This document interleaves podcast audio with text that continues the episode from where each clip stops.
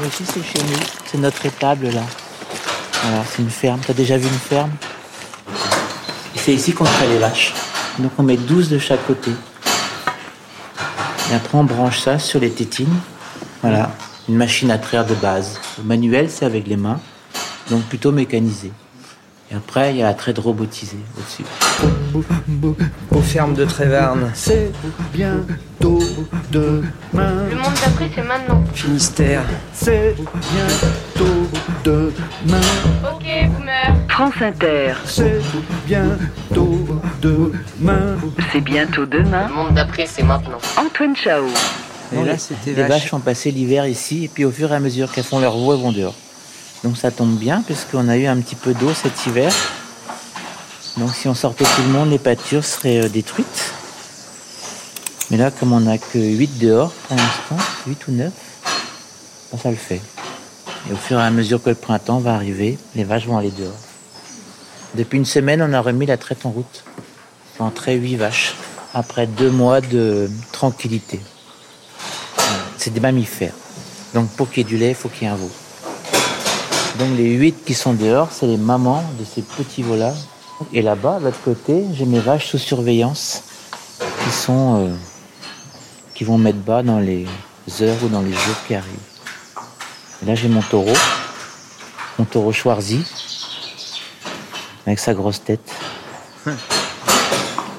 Il n'a pas de corne de naissance, lui. Il va venir nous voir. T'as pas peur? Il a pas l'air bien méchant, non? Hmm, bah, je sais, faut, toujours, faut toujours faire attention. Un taureau, faut toujours avoir un œil dessus. Même s'il est d'apparence cool, il peut te tuer.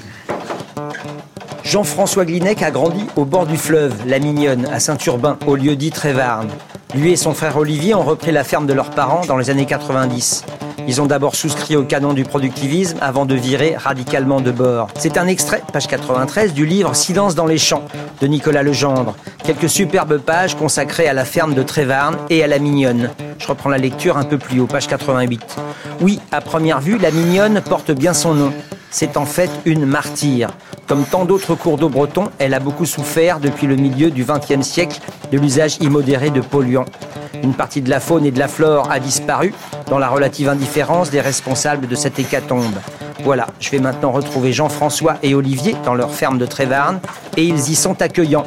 On ira aussi se promener au bord de la Mignonne, ni ruisseau ni rivière, mais fleuve, puisqu'après une vingtaine de kilomètres, Yel se jette dans l'eau salée de la rade de Brest.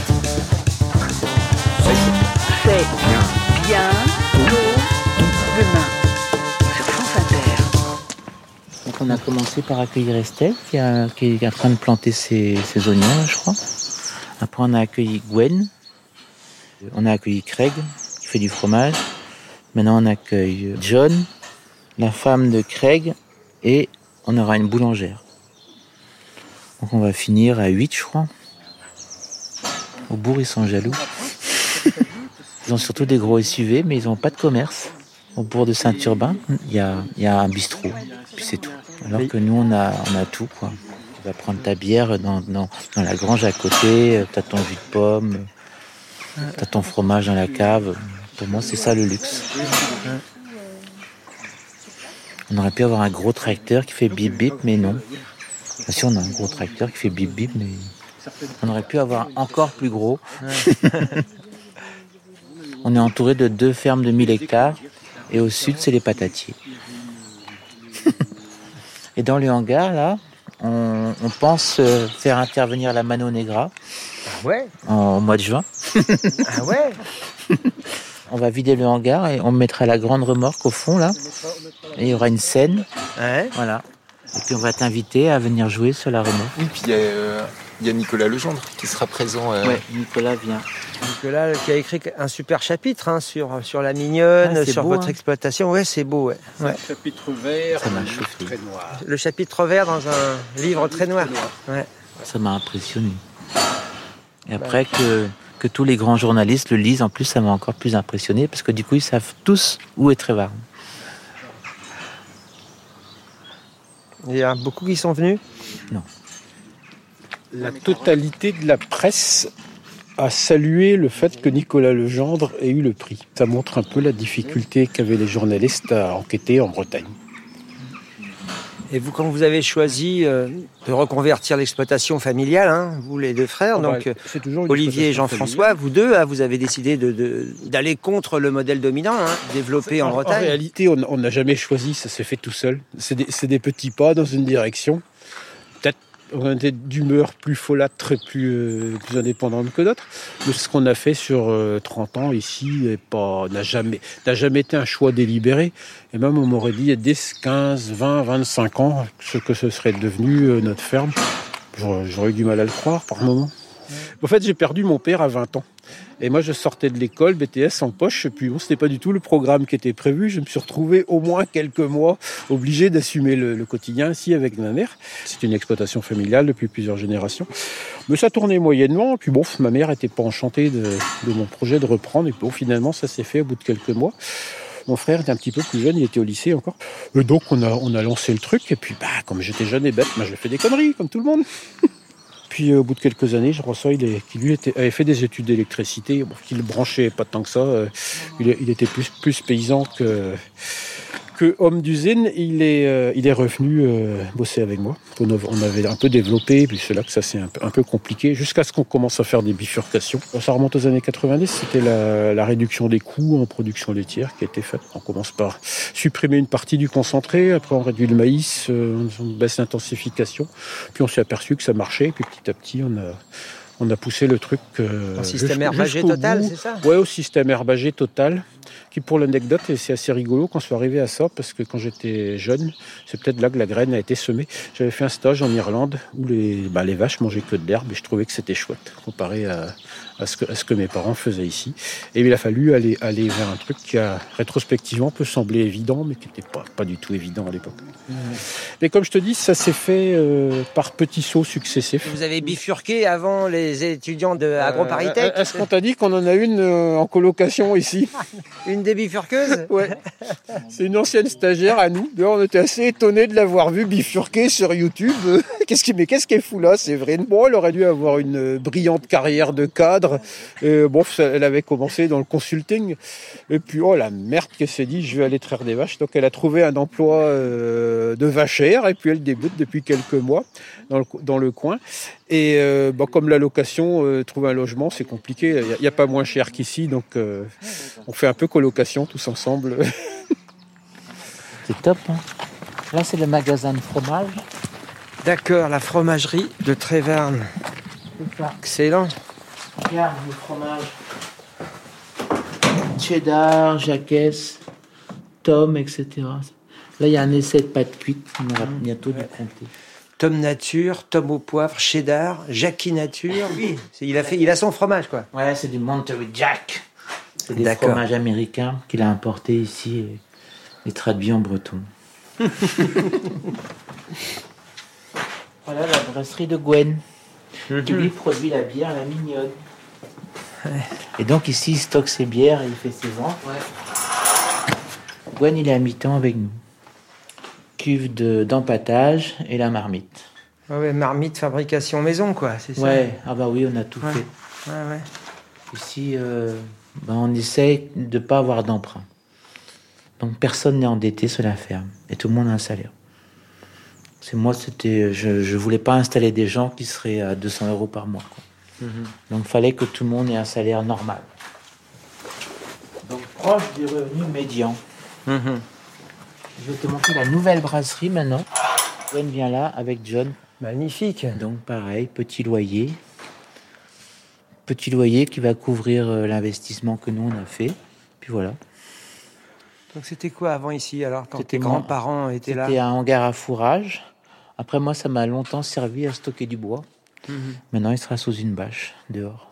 Et ici, ça va créer deux emplois. Ils seront bien là, je pense. Bah ouais. Et Parce D'abord, que- on a la MPT. C'est la maison de ma mère qui est décédée en 2018 et qui nous sert de maison pour tous. Et la grande remorque rouge là-bas, c'est celle-là qu'on met au Ah fond, bah du, oui. au fond du hangar pour les concerts. Génial. Voilà.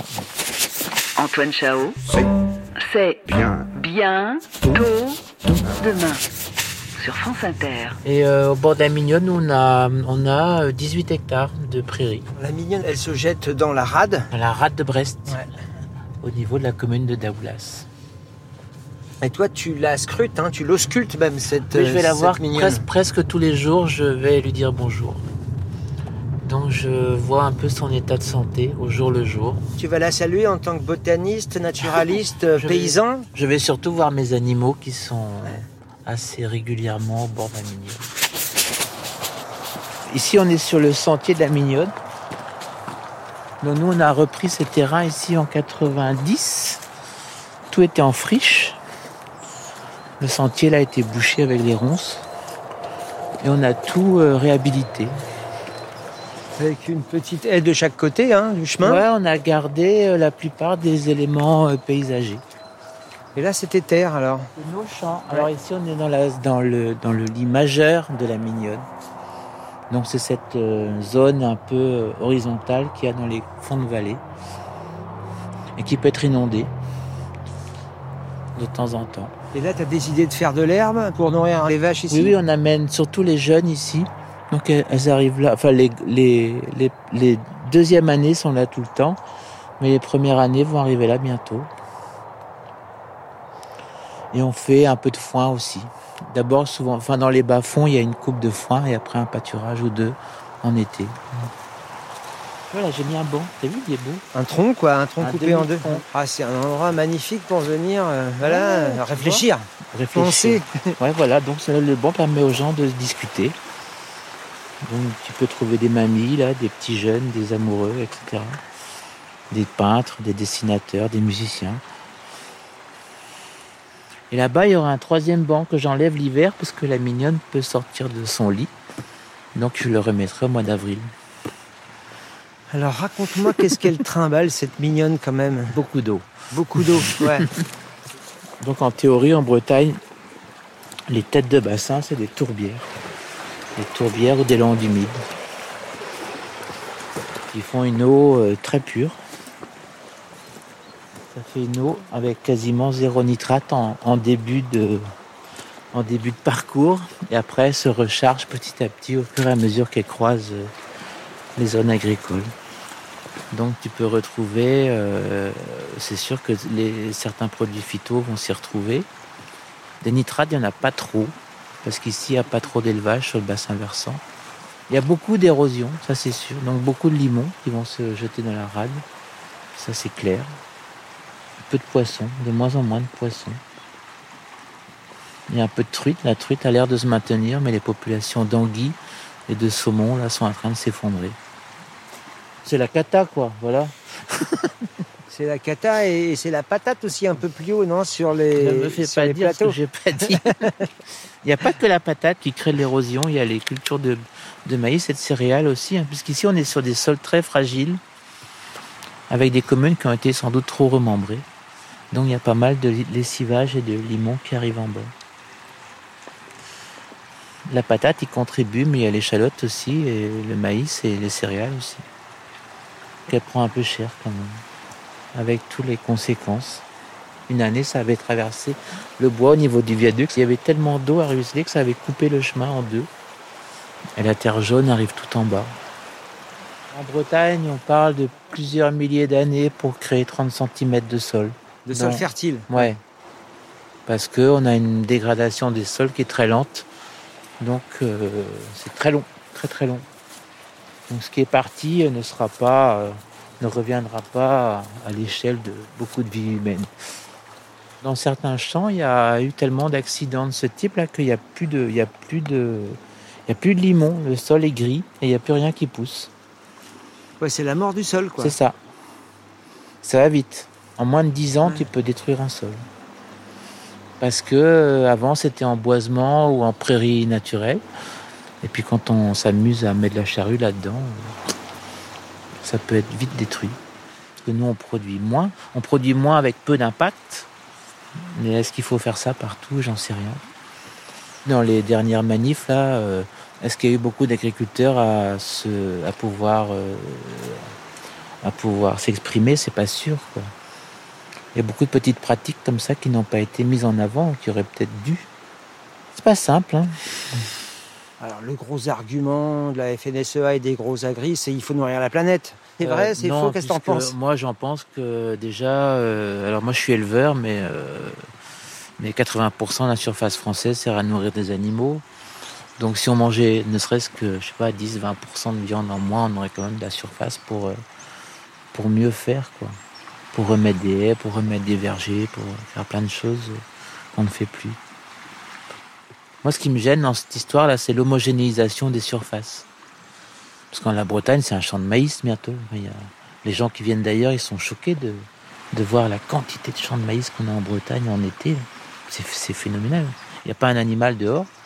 C'est quand même bizarre pour une terre herbagère. Mais on a des voisins qui travaillent bien, qui bossent bien, qui font attention aussi. Pas que des sauvages quand même dans le monde agricole. Il y a- il y a de l'espoir alors? Non, enfin. non, puisque les capitaux font qu'il y a des grosses fermes qui vont toujours grossir. Et donc s'étendre et monopoliser de la surface pour euh, faire la même chose dans tous les champs. Merci à Jean-François et Olivier Glinec de la ferme de Trévarne, à Christine Falleron du média d'investigation breton Splan. La journée porte ouverte à la ferme est prévue le 29 juin en présence de Nicolas Legendre, auteur du livre Enquête Silence dans les champs. Mais sans la Manonera, ça je peux vous le confirmer. Toutes les infos sont sur la page de C'est bientôt demain sur franceinter.fr et on se retrouve la semaine prochaine à l'antenne et en podcast.